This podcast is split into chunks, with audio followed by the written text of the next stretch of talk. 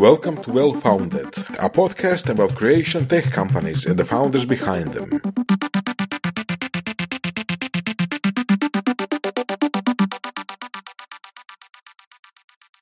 Probaj. Može, da vas čujem malo. Može. Uh, bog svima, ja sam Damir. Hi, my name is Damir, co-founder of Matterless. Može. I'm, I'm here also. Hoćeš se zavaliti pa se mikrofon malo približiš? ili ćeš Može, može, E, ja ću može, isto. može. Ja ću isto, evo Ok. znači. Jel Ma, okej? ma, centimetar Da malo gore dignem gore. Da, tako. Sorry. Ovako. Čekaj. Ok? Čekaj, ja ću se još Ok. Može. Zato kaj si mi ravno mi u sredini polja ovaj... ovaj. A gledaj, mislim, Evo ovak. često bude. Da, da. Ja ću staviti vrijeme da, da imamo negdje ono osjećaj 45 minuta, da ne budemo opet predugački, znaš. Ok. I obično u cugu snimimo. Kako se ja zovem, čekaj. Da nađem timer i onda možemo... Klok, Kad ćeš onda napraviti? može. Ti kaži kad smijemo. Može. Ok. Cool. So, guys, we are really happy, and, and boys and girls, so all genders included. We are really happy that today we have with us Damir from Matterless Studio, who is going to share his story for Well Founded podcast. So, Damir, welcome. Uh, it's very, I'm very happy to be here. This is my first podcast in Croatia. Nice. So, Yeah. you have experience with, with podcast. podcast. Um, I think he has a podcast. Well, we do have our own podcast as Oh, well. Yeah. tell us more. Uh, it's called the Cyberdelic Podcast, and it's Good. a place where my co-founder Nils Pihl and myself, Damir First, uh, we discuss uh, many topics which are relevant both to our business but also the consciousness that we want to inhabit. So we talk a lot about memetics. The way technology is changing culture, and also something that we feel is a very important part of building a company, which is cultural transhumanism, changing the way that you live through the ideas that you have.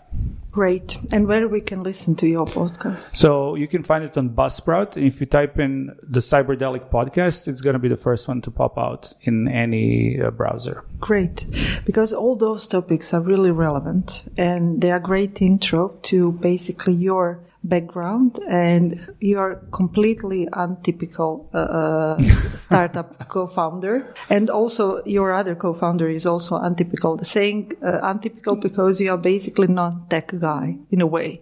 In a, in a way, we're not, yes. Last summer, uh, my friend uh, Nils, who's a Swede uh, who lives in Hong Kong, uh, invited me to come with him on this adventure of building a AR startup, and uh, we decided to create Matterless. So Matterless is on a mission to prove to the world that digital things are real. And we're doing that by creating seamless, easily shared eh, augmented reality experiences. So we are building digital toys and companions in something called shared augmented reality.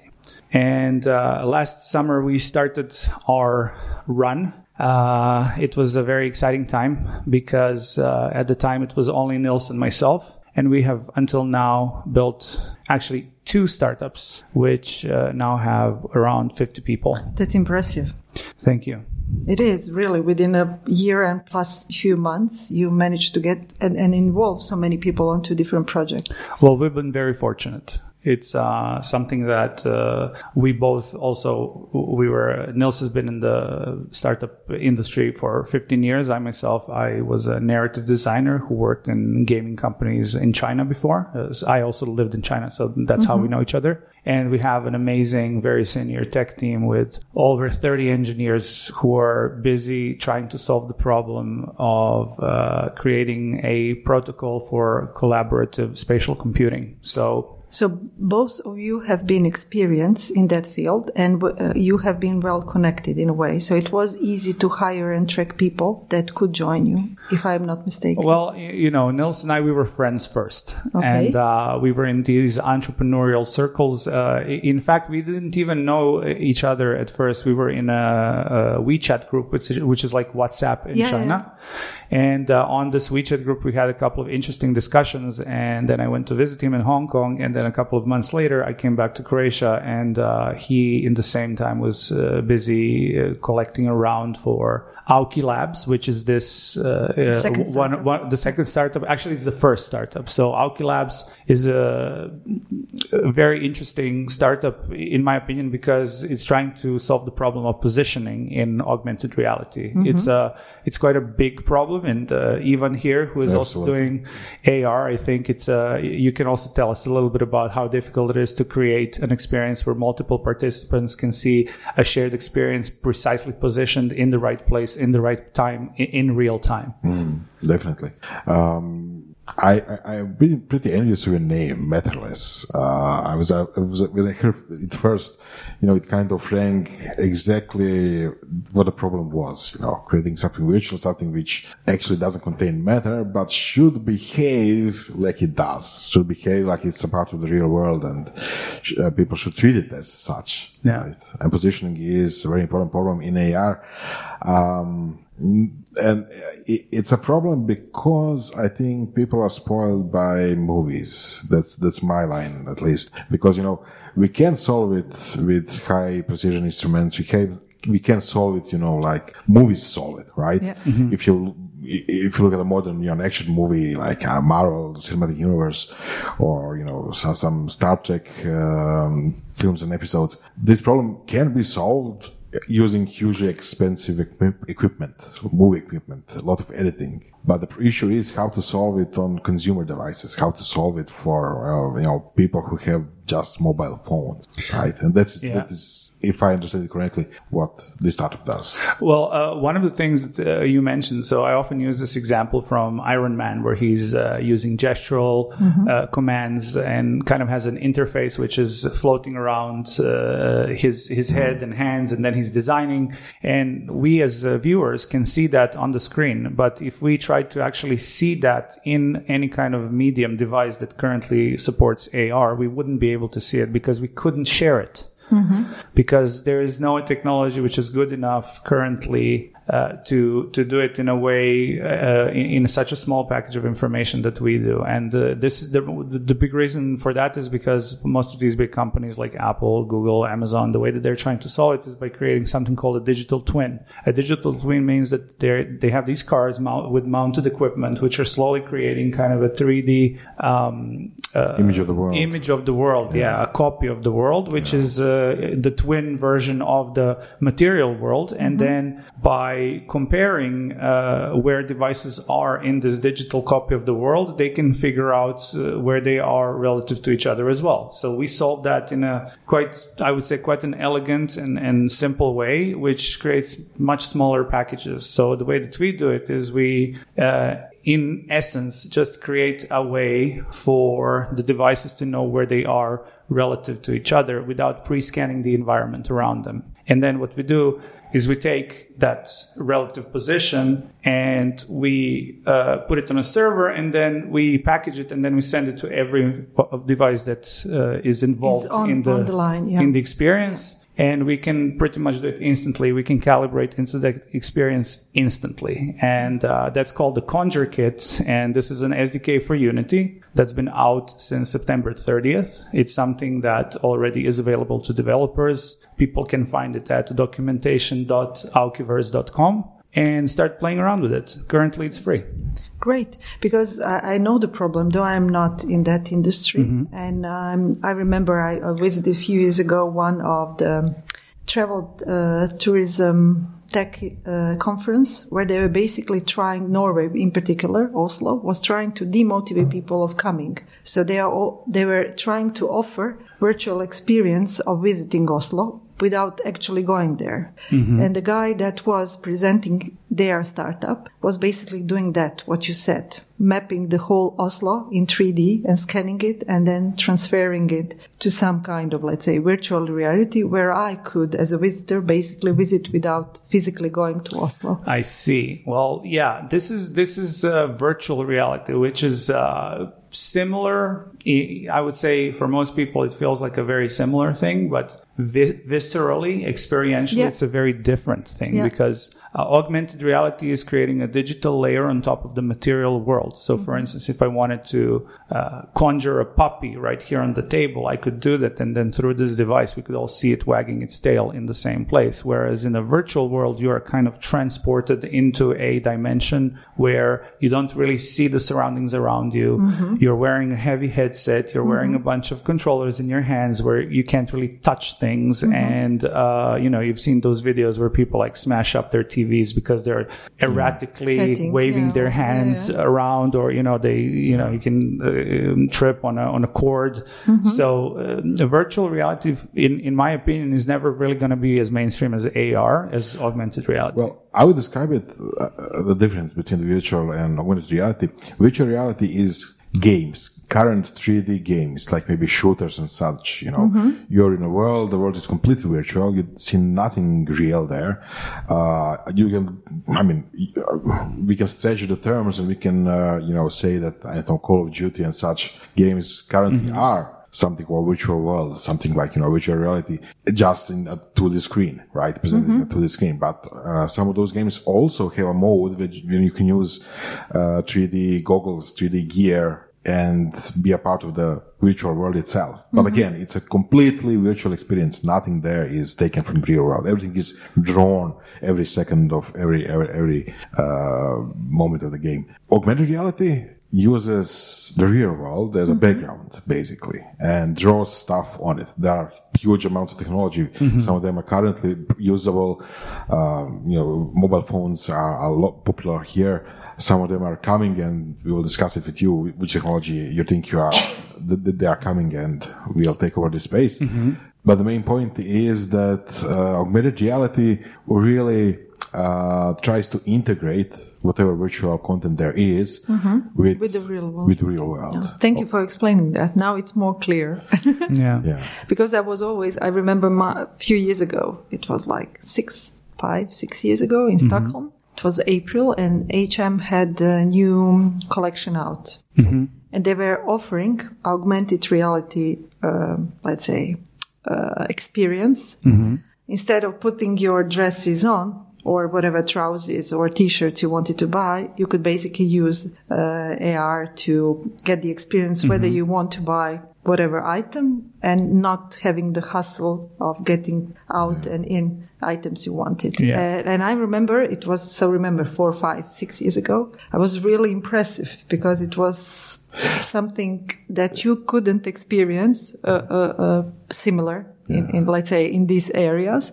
But nevertheless, uh, compared to that, it wasn't that probably uh, as mind-blowing experience as it would be now. Well, uh, it's okay as, as an experience. I mean, I, I, what you described, I, I think it's close to the smart mirror concept, right? Probably. I, I don't know what is the underlying definition. I can only say what was offered to us customers. And Right. I And tested that's, it. That's the that's the kind of mainstream user experience Yeah. that we're trying to uh, bring people into. Yeah. Um, so something that uh, Ivan mentioned before that uh, Matterless is the perfect uh, way for us to call ourselves. Uh, It's because uh, Matterless means uh, for us what we would like to bring into the meme pool, you know, into the memetics, into the mainstream thinking. We would like to bring in this term for uh, AR object, which is interactive that you can touch with your hand. and, and So- get the sense of, of, I don't know, you are touching the, the fox, so you get the sense as if you are touching the fur. Uh, yes, uh, n- n- no, not in a sense, not Yeah. not not in a sense where we can uh, actually at this point simulate haptics. but you So are aiming to that. Um, in a way, yes, but we believe that touch is only one component of the experience. Uh, there are many ways in which we can sim- stimulate the senses, uh, different Enhance senses. the feeling in some other Exactly. say, brain Uh, regions that exactly. could result as if you are touching the fur. Yeah, so so a matterless object would be different from um, a physical object in a sense that you can still interact with it, but it just doesn't have a physical presence, but you still feel its presence. One of the things we talk a lot about in uh, as one of our core design pillars is something called intersubjectivity. And intersubjectivity is this term from psychology or sociology where uh, it's it's this is this need that human beings have that they want their version of reality to be confirmed by other Others, people. yeah. right? So if uh, if we're in a comedy show and the three of us are there and Marijana and Ivan start laughing at a joke and everybody else is laughing and I'm not laughing, like I have left the room. Like I don't know what's going on. I have lost intersubjectivity. So we kind of look at the way people interact with each other and we feel like this is something that hasn't been addressed in AR so far. The reason why there are not shared AR experiences at this point is because we can't share them intersubjectively. We can't reason about something being there if only we see it. Currently, uh, companies like uh, Snapchat or Niantic, what they're doing is they're creating AR experiences, but these are not experiences you can share with other people. They're basically like camera filters. And uh, until you can experience this with other experience it with others, we believe this is uh, going to make every experience like that shallow, uh, boring, even somewhat unsettling. So this is why we're creating a shared way for us to enjoy and be in AR. So, in a way, just in a way, so don't take me for the words, you are trying to simulate the real world to the extent possible using also senses. Yes, what we want to do is we want to create um, something. Um, uh, we want to create uh, uh, an experience which is um, uh, sen- a, a sense—it's it's called sen- sensory congruence. What we want to do is we want to create sensory congruence. So if you watch a movie on your computer and the audio is half a second late, it's also a very unnerving, disturbing feeling. Yeah. Right. So if we can align the senses so that this AR experience feels like it's more natural, people will see it as more natural. They will mm-hmm. experience it as more mm-hmm. natural. So the way that we're currently doing that is by using sound. So we have a proximity field next to an mm-hmm. object. So when you put your, for instance, for this digital pet of ours in an app called Incos that we're making in Matterless, we have a sound field. So when you put your hand closer to the pet, it will start to jitter a little bit. There's mm-hmm. going to be a sound change. So you will hear the fact that you're touching it because we can't actually simulate you touching The fur, yeah. the fur, but also there's going to be some haptics on your device that you hold in your other hand.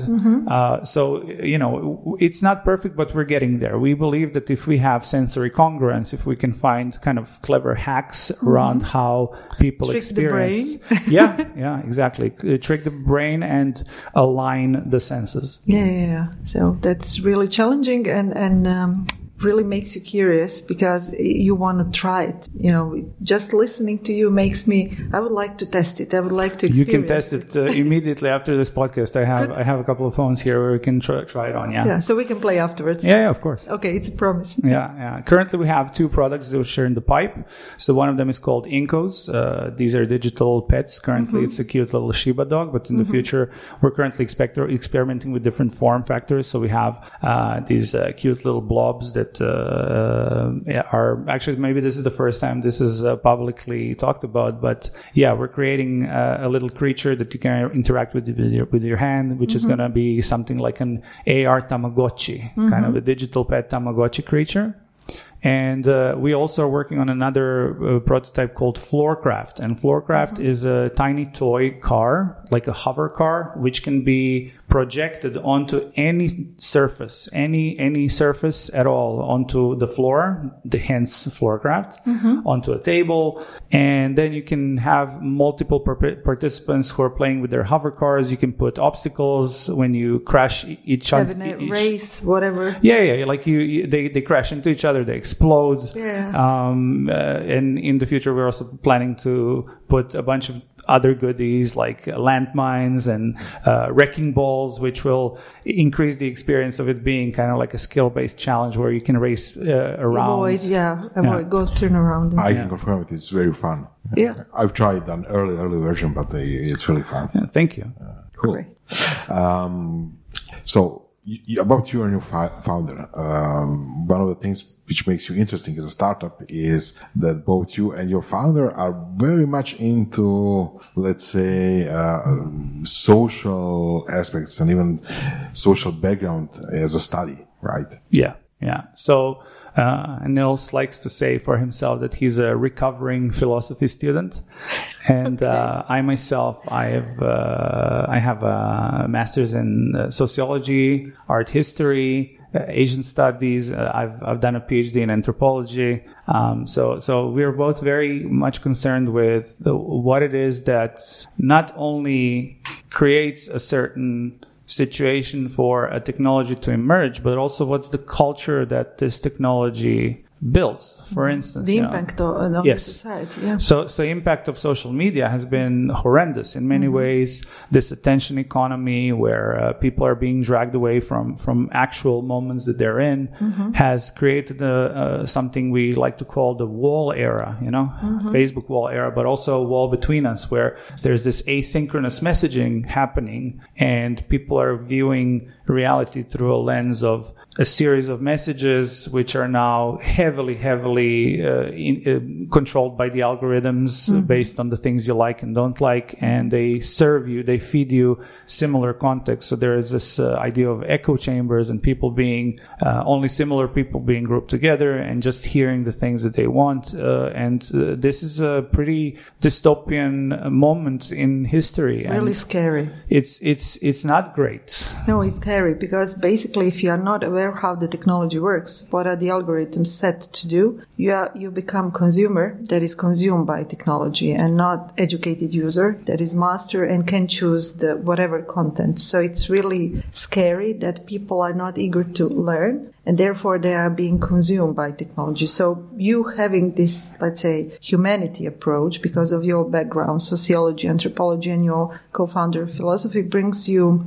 another perspective that is not so, uh, let's say, often seen in startup world. Because usually technology does things and then addresses the, the, the issues. Consequences. Yeah, consequences that Right. arise. But you are all, you are basically building the process already aware of prior experience and trying to foresee how you can mitigate unwanted, let's Uh, say. behavioral engineering, Yeah. we call it. yeah, yeah, yeah. It's it's memetics. It's uh, the I mentioned earlier. It's the idea that uh, memes, which are uh, kind of like a cultural counter counterpart to a gene, uh, these small units of culture which can go viral.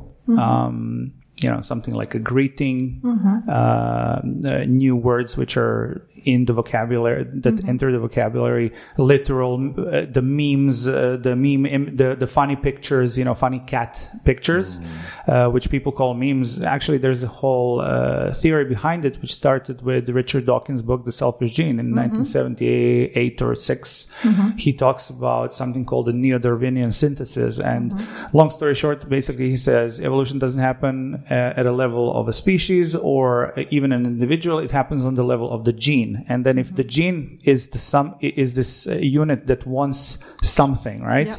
Wants quote unquote. Yeah, yeah. Um, uh, then there could be a cultural counterpart, which is a meme. So what we try to do is we try to engineer the memes that we are putting out so that it influences the way we think about the technology that we're trying to build. So our primary principle is teaching how to teach. So the first meme that we try to put out is teaching how to teach. So we are very adamant about every member of our organiz- organization uh, understanding not only how our tech works, but to be able to explain it to someone else. And uh, we, we spend a lot of time thinking about how we can create something we call the memetic scaffolding to be able to do that. The memetic scaffolding is something that means that once I say collaborative engine for spatial computing, Mm-hmm. like you know every single word there. So I don't, it doesn't sound like a buzzword salad. It means something to you. Mm-hmm. And we're not there yet. And the reason why we're not there yet is because most people don't understand that the two massive battlefields where technology is currently at, one of them is something you are involved with, mm-hmm. uh, Marijana. So AI. But the other one, which is kind of still on the down low and people kind of intuit it through the metaverse. And this is something Ivan is also doing is spatial computing. So spatial computing is a complete paradigm shift in how we interact with technology. And uh, what we think is that AR is going to be incredibly important in the way that we interact with tech in the next 5, 10, 20 years. And the reason why is if we don't build it right, it's going to be another wall era. Um, it's also going to be something that's terrible for privacy because all these massive companies that are building digital twins, Yes. these pre-scanned uh, 3D renderings of the real world, the way that they want to allow you to have an AR experience is by saying, hey, just take, let me take a look at the inside of your bedroom and then you can place an AR object into it. All I need is the inside of your bedroom. Yeah. So we don't want to be a part of this um, surveil- surveillance capitalist uh, uh, meme pool that is being created. And uh, the way we fix that is because uh, is uh, the way we want to fix it is through this idea of having a way to send way smaller packages of information, which don't require you to have a pre-scanned version of the world to be able to share an, an experience in AR and uh, it, the packages are much smaller. The hardware you can run it on uh, is is much less intense. So you can literally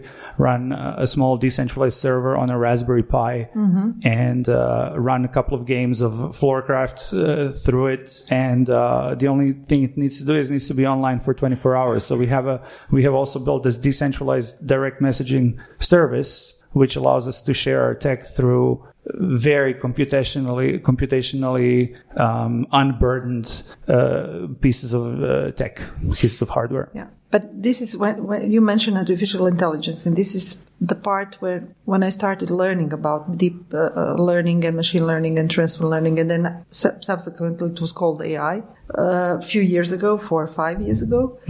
Me as a lawyer by background, so having no technology background, only supporting technology for years now. Loving startup worlds because it's always bringing something new, innovative, disruptive, everything is possible. I was terrified with the consequences that I could imagine. And I'm really limited based on my previous experience, my imagination. So, Right. and, and I've been going around for years now, literally giving, it's like preaching to all my colleagues who are lawyers. They have, they are invited and accountable and responsible to join the dialogue. To all psychologists, to all philosophers, to all uh, sociology uh, uh, academics, to mathematicians, uh, because it has to be open arena. It has to be dialogue. Everybody can say whatever they think, and it has to be again revisited to the values that we want as a society to have embedded in the technology, and it's hard.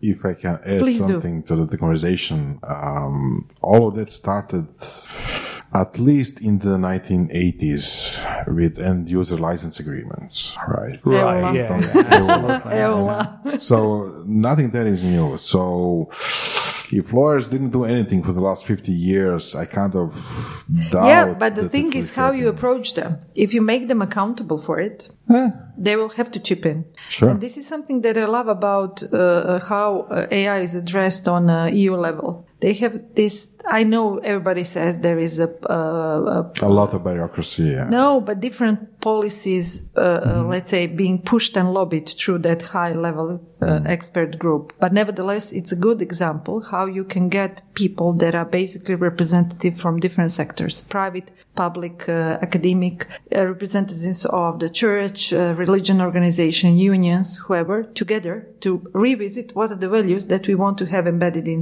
the technology we are going to use. And they did that uh, for the artificial intelligence. Nevertheless, I won't uh, comment whether they, those people have been compromised, lobbied, paid, corrupted, whatever, because there are always rumors. I, I, I can't say yes or no, but I love the approach because it was different compared to other acts being brought up on EU level because usually they don't bring all those people together. Usually. And, and they, we basically have this, as you said, we have this issue of just having one side of the story and the world is everything but just one side of the story. And then we can't practice diversity and inclusion and basically we lose as human beings.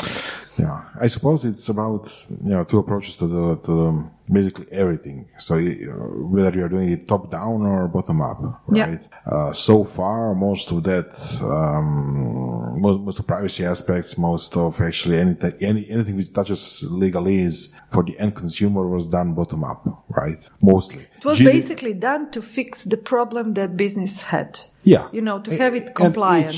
Full stop. Did it for just to make it Yeah. compliant. Yeah. And nowadays, businesses want to have social impact. They they are becoming aware how they are responsible because, as you know, Mm. nations are Mm-hmm. fading and multinationals are substituting the states. Yeah. Because they are running the globe. Let's be honest. Yeah. And just look at Elon Musk and what he does on Twitter. Yeah. Nowadays, he is more influential than UN. Yeah. Security Yeah, yeah, yeah, Council. yeah, yeah, yeah, and this is the world we are living in. And it's just one click away. So everything is changing so tremendously, and lawyers as such will become obsolete if they don't chip in I and agree. deserve I their agree. place within the new world order. Yeah, well, one one of the reasons why um, being humanities major or social science uh, uh, major in in tech is, uh, um, you know, a lot of people in STEM um, when they think about humanities, they um, they think these are not sciences which are hard enough. Uh, There are no not- figures. not in a not in, in a sense I don't I don't mean hard in in a sense of like easy to learn Yeah. but hard in a sense of data imp- uh, uh, output but the problem is uh, hum- yeah I mean humanities are a field where what we primarily are concerned with is critical thinking Yeah. and thinking about the human condition from within the human condition Yes. and this is very difficult because we're not objective That's It's- right. it's, it's it's impossible for us to Yeah. objectively look at uh, some of the behaviors we have, etc. So you know, if we try to go to the the empiricist route. Um, it kind of works most of the time, but then you know, if you talk about Nassim Taleb and the idea of a black swan, an outlier, Yeah. uh, sometimes uh, an earthquake in Taiwan creates a situation where the hardware markets go up because uh, you know most of the, the hardware Storages, industry industry is, is was was in Taiwan. So we had Yeah. that a couple of years ago. And people started mining Bitcoin, and then you couldn't buy a graphic card to save your life if you wanted Yeah. to play a game. It was impossible because it was all bought up by people who are mining cryptocurrencies. So um, you know we live in an- incredibly complex world, and one of the reasons why we believe so much in memetics is because we believe in an idea of a privacy-preserving, decentralized future, and AR is kind of the new language of that future. Um, something that we talk a lot about, we think a lot about, is the idea of augmented reality being the next step in human communication. Um, language is the oldest augmenting, augmented reality tool that we have. If, if we walk through a forest and we see a fallen tree covered in moss on a beautiful day, and I look at that tree and I say, look at this beautiful couch. I have reached into your mind and I have placed the idea of sittingness mm-hmm. onto onto that tree. Mm-hmm. And what that does is it genuinely changes your perspective. Now you see this tree as a couch, and that's what language does, right? And imagine the fidelity of language. This is something that Terence McKenna uh, talks about, and he says we're using small mouth noises to communicate to each other. And uh, when you really think about it, the bandwidth of human communication is very limited by the fact that we need to vocalize speech, or in in this case, you know, we can type. But imagine what will happen when what will happen when we have an experience that's shared, where I can create visual images in front of you in real time. And right now, you know, we text by uh, using emojis, right? Like everybody uses a winky face or a smiley face. I, see- you know, I know Marijana, you have your own set of emojis that you use with your own image, right?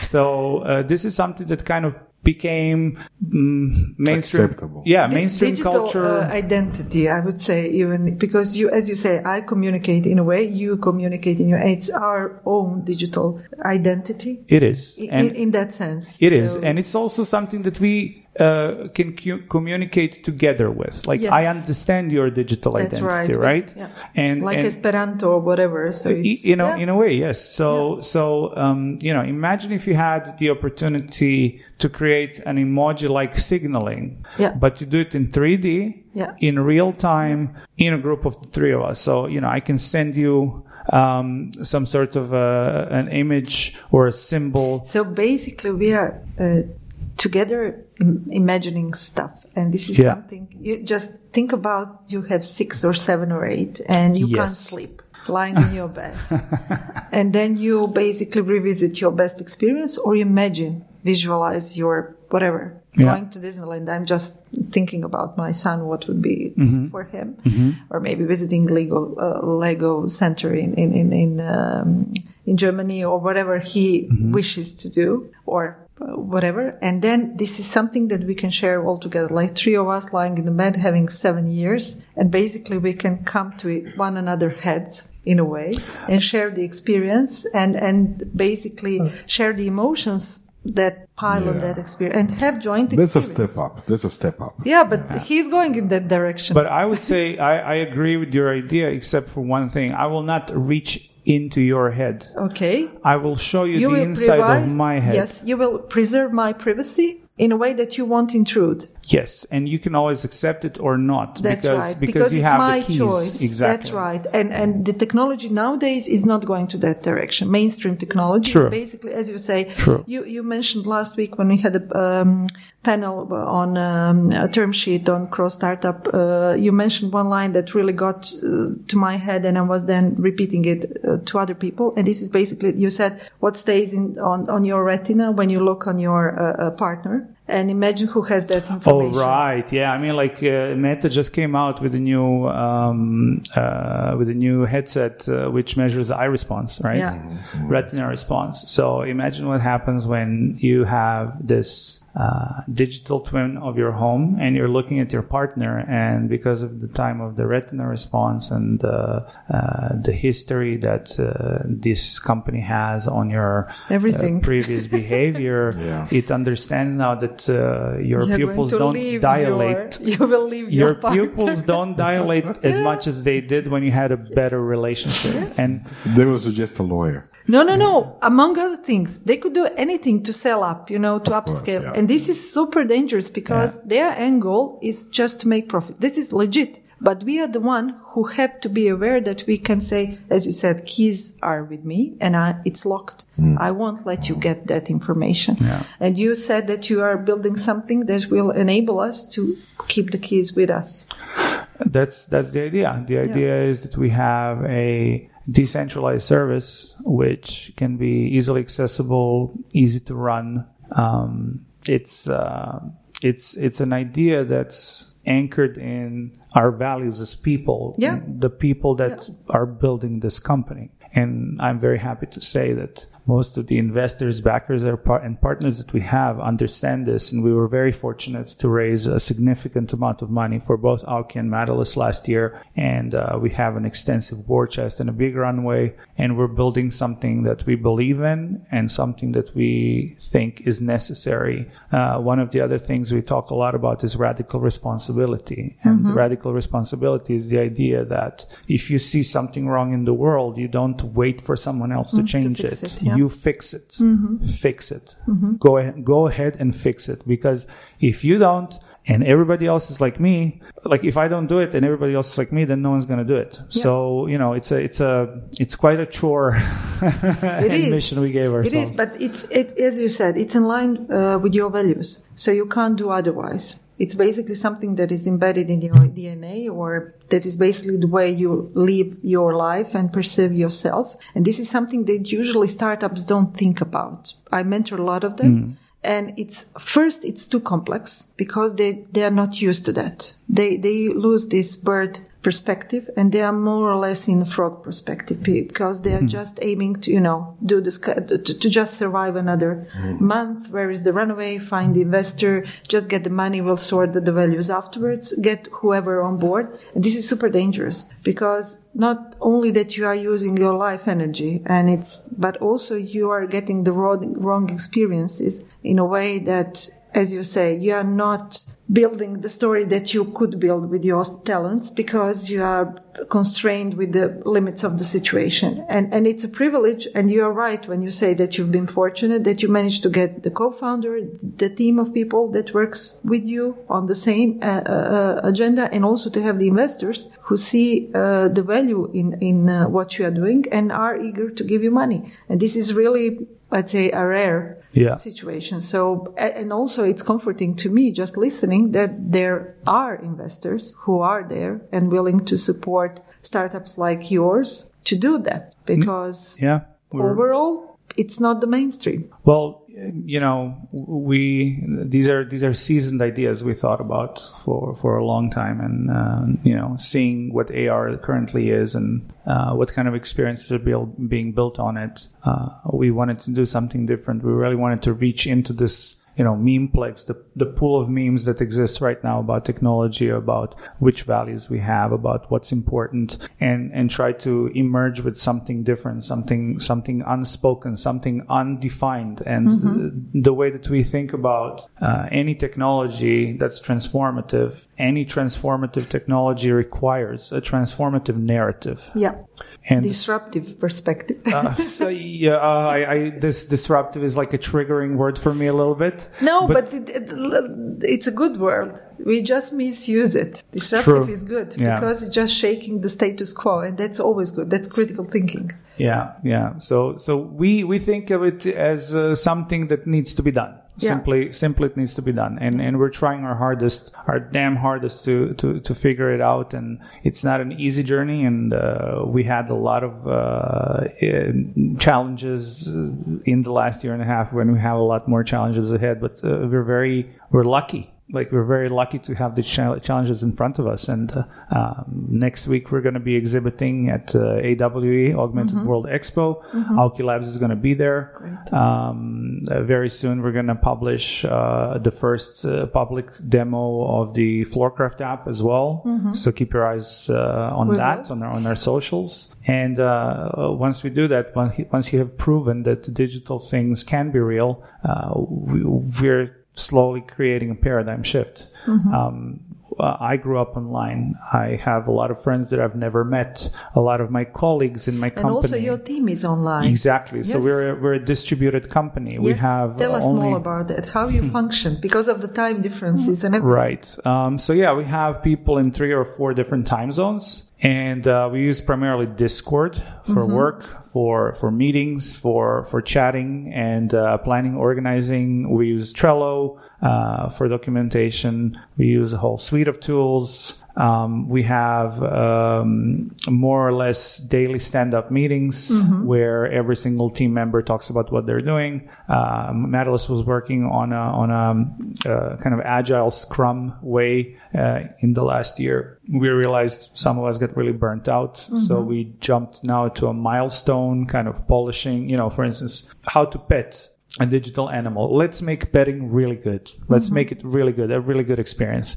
And we have this technology called uh, monocular 3D hand reconstruction that we have a massive team working on. And, uh, you know, it's daily testing, daily discussions about it. Uh, again, using, using Discord, trying to get, you know, we don't have off sites, we have on sites. Mm-hmm. So we have a physical meeting like we did uh, in the last couple of months. We had, uh, we have flown team members in to, you know, do kind of a hack hackathon approach, sit down, work for 5, 10, 15 days, like very intensely, mm-hmm. think about how we can solve a problem. Because of course, we also you know the, the reason why we're making an, uh, an augmented reality app is because uh, we believe in this idea of togetherness and being in the same place in the same time sharing an experience in, uh, which is positioned correctly mm-hmm. in the world around us so this is also the best way to work mm-hmm. you know so so we we, pre- we prefer to work face to face we have a small office now in hong kong where we have around six seven team members so now they're all working together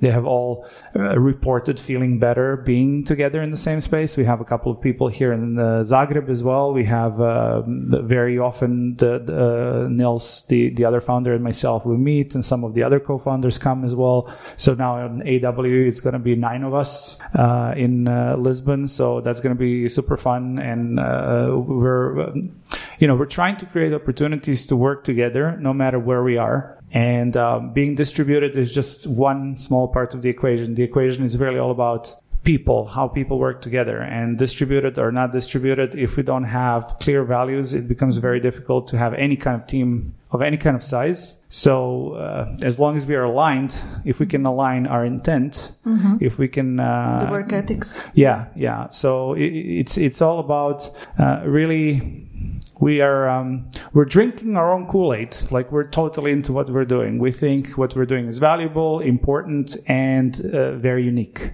mm-hmm. great i like it Ivan do you have something uh, uh, because we are coming to an end, though we could speak for days, I feel. You can always uh, invite me back.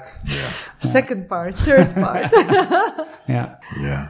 Um, thank you for our insights. I think that you have nailed the, the story you- about Thank you. augmented reality and how it will interact and impact our world in general. So, um, heads off to that.